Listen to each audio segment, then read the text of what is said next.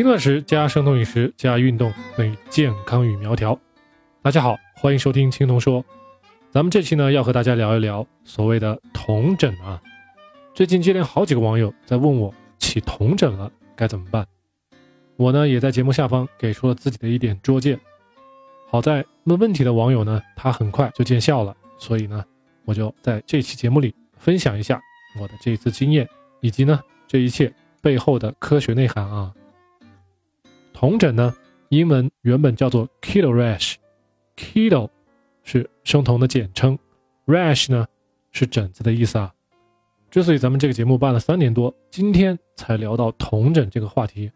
主要还是因为我自己啊，因为我自己从来没有得过疹子。那这几年在微博和微信上密切联系过的一些网友呢，他们也没有出现过，所以对于我来说啊，酮疹这个词儿本身呢就比较值得争议啊。因为生酮饮食并不会直接导致，注意了啊，大家注意，我这儿说的是导致啊，也就是说这里不存在因果的关系啊。说的再直白一些呢，就是如果生酮饮食会导致生疹子的话，那么但凡是做生酮饮食的朋友，那百分之百都会得酮疹了啊。然而呢，事实并不是这样，因此生酮饮食跟疹子，我这儿没有说酮疹了啊，是没有因果关系的啊。但是呢，既然已经有人得了，那么他们之间一定是有关联性的。那许多国内不是非常了解生酮饮食这块的人呢，经常喜欢把生酮饮食过程中发生的一些偶然的一些现象，但凡不太好的，前面都要加上一个“同”字。那这样呢，就让人产生错觉啊，以为呢就是因果关系，生酮饮食呢有这样那样的坏处，所以呢变得很恐怖。然而实际上呢，这些现象大多只是相关而已啊。那么咱们今天聊的所谓的酮疹，实际上就是普通的疹子，即使不生酮饮食，在许多人的身上也会发生。那这一点呢，大家在这里一定要牢记啊。很多反对生酮饮食的人还会说：“哎，只要不生酮了，就没有酮疹了，是不是刚好从反面可以证明生酮饮食对身体不好了呢？”那我们今天就来看一看，到底生酮饮食，也就是说脂肪代谢和碳水饮食。也就是碳水代谢之间，到底有什么关键的区别啊？在什么情况下会让人得疹子呢？生酮饮食所谓的生酮这个过程，主要发生在咱们人体的肝脏啊。那肝脏呢，在进行脂肪降解的过程中，产生了许多乙酰辅酶 A 这种物质啊，这是一种能量物质。肝脏呢，维持自身需要的能量并不多，因此呢，脂肪降解的过程中产生了。许许多多这种乙酰辅酶 A，它会被咱们肝细胞再合成乙酰乙酸，还有贝塔羟丁酸以及丙酮啊。大家这里不用记住这三个很复杂的名字。总之呢，这三种物质被统称为酮体啊，也就是英文的叫 ketone bodies。无论是在脂肪降解的过程中，还是在产生酮体的过程中，细胞会用到许许多多的酶，其中必须要用到的两个，一个叫做。NAD 啊，英文 NAD 这个东西呢，在咱们第三十二期节目，也就是讲酒精的那集中，咱们稍微提到过啊。另外一个叫做 FAD，这两样东西大家现在只需要知道它的简称啊。它们呢是脂肪降解过程中必须要用到的辅酶。那所谓辅酶呢，就是用来促进和加快细胞内化学反应的这一类非蛋白质的物质啊，它们可以循环利用。但是呢，并不意味着可以无限循环啊。一般来说，循环用几次呢，它就失效了。也就是说，没有 NAD 和 FAD 的存在的话，细胞内脂肪降解的速度就会大大的降低啊，以至于呢，可能难以给咱们细胞提供充足的能量了。那 NAD 的前身就是维生素 B3 了。维生素 B3 呢，它溶于水，通过咱们的饮食进入肠道，随着水分呢一起。被吸收进入到咱们的血液循环啊，最后呢被咱们人体的各个的组织器官吸收，在细胞中呢再被转化成为 NAD 啊。另一个辅酶 FAD，它的前身就是维生素 B2，它在咱们人体被吸收和转化的过程呢，和咱们刚刚讲的 B3 是一样的啊。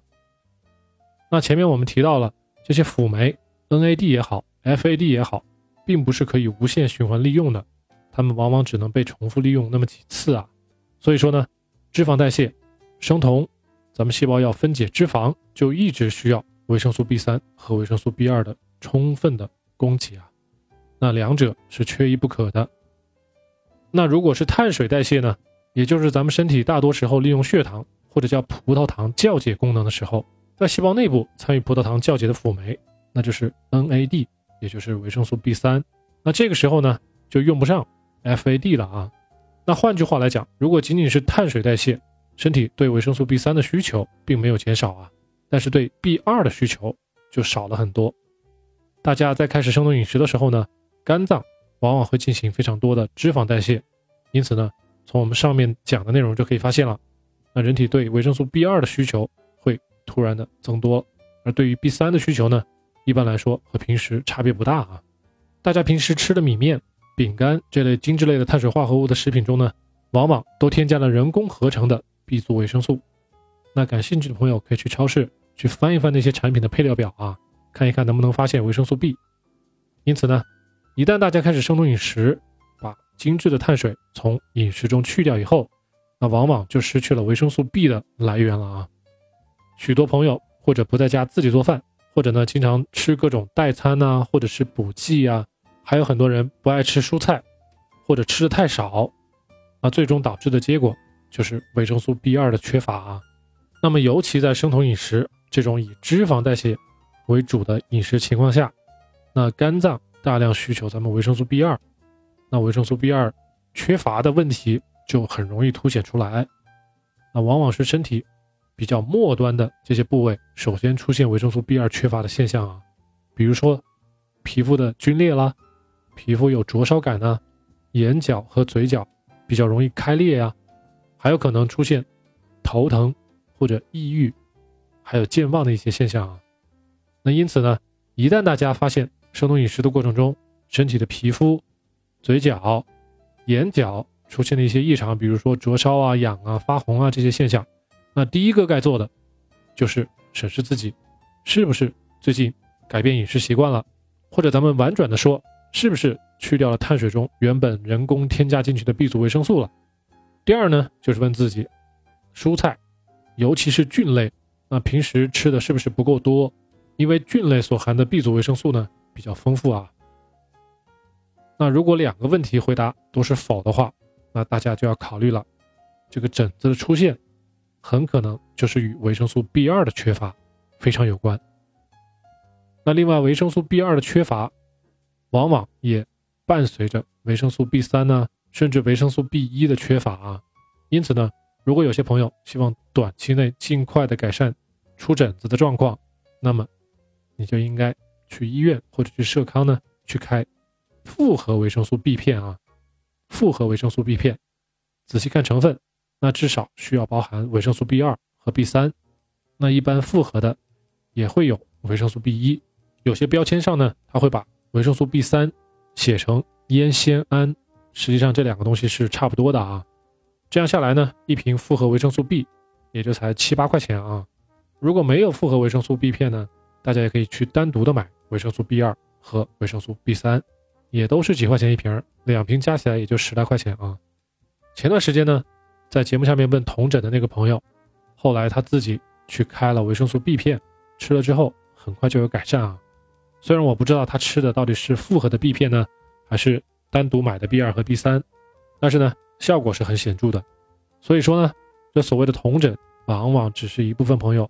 长期的 B 族维生素缺乏的情况导致的啊。那根本的原因还是在于长期的不均衡的营养的饮食。一旦转到生酮饮食的话，同时呢又没有得到正确的指导啊，那长期缺乏营养的问题就很快的暴露出来了。因此呢，并不是说一旦生酮饮食了。就注定要长酮疹啊！短期呢，确实咱们可以去开两瓶药吃一吃，把疹子消了就好了。但长期来说，我还是希望大家啊，要去靠饮食去调理自己的身体，保持各方面的营养充足，吃好了比什么补剂啊、营养品啊、药品啊都要强啊。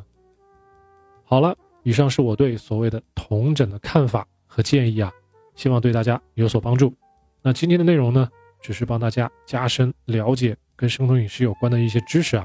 不作为针对个人的医疗建议啊。希望大家在互联网上一定要擦亮眼睛，不要盲从，不要笃信啊，看好自己的钱包。今天的节目呢就到这里了，建议大家反复听几遍节目，加深印象。如果还有不清楚的地方呢，可以随时留言，或者呢到微信或者是微博上与我联系啊。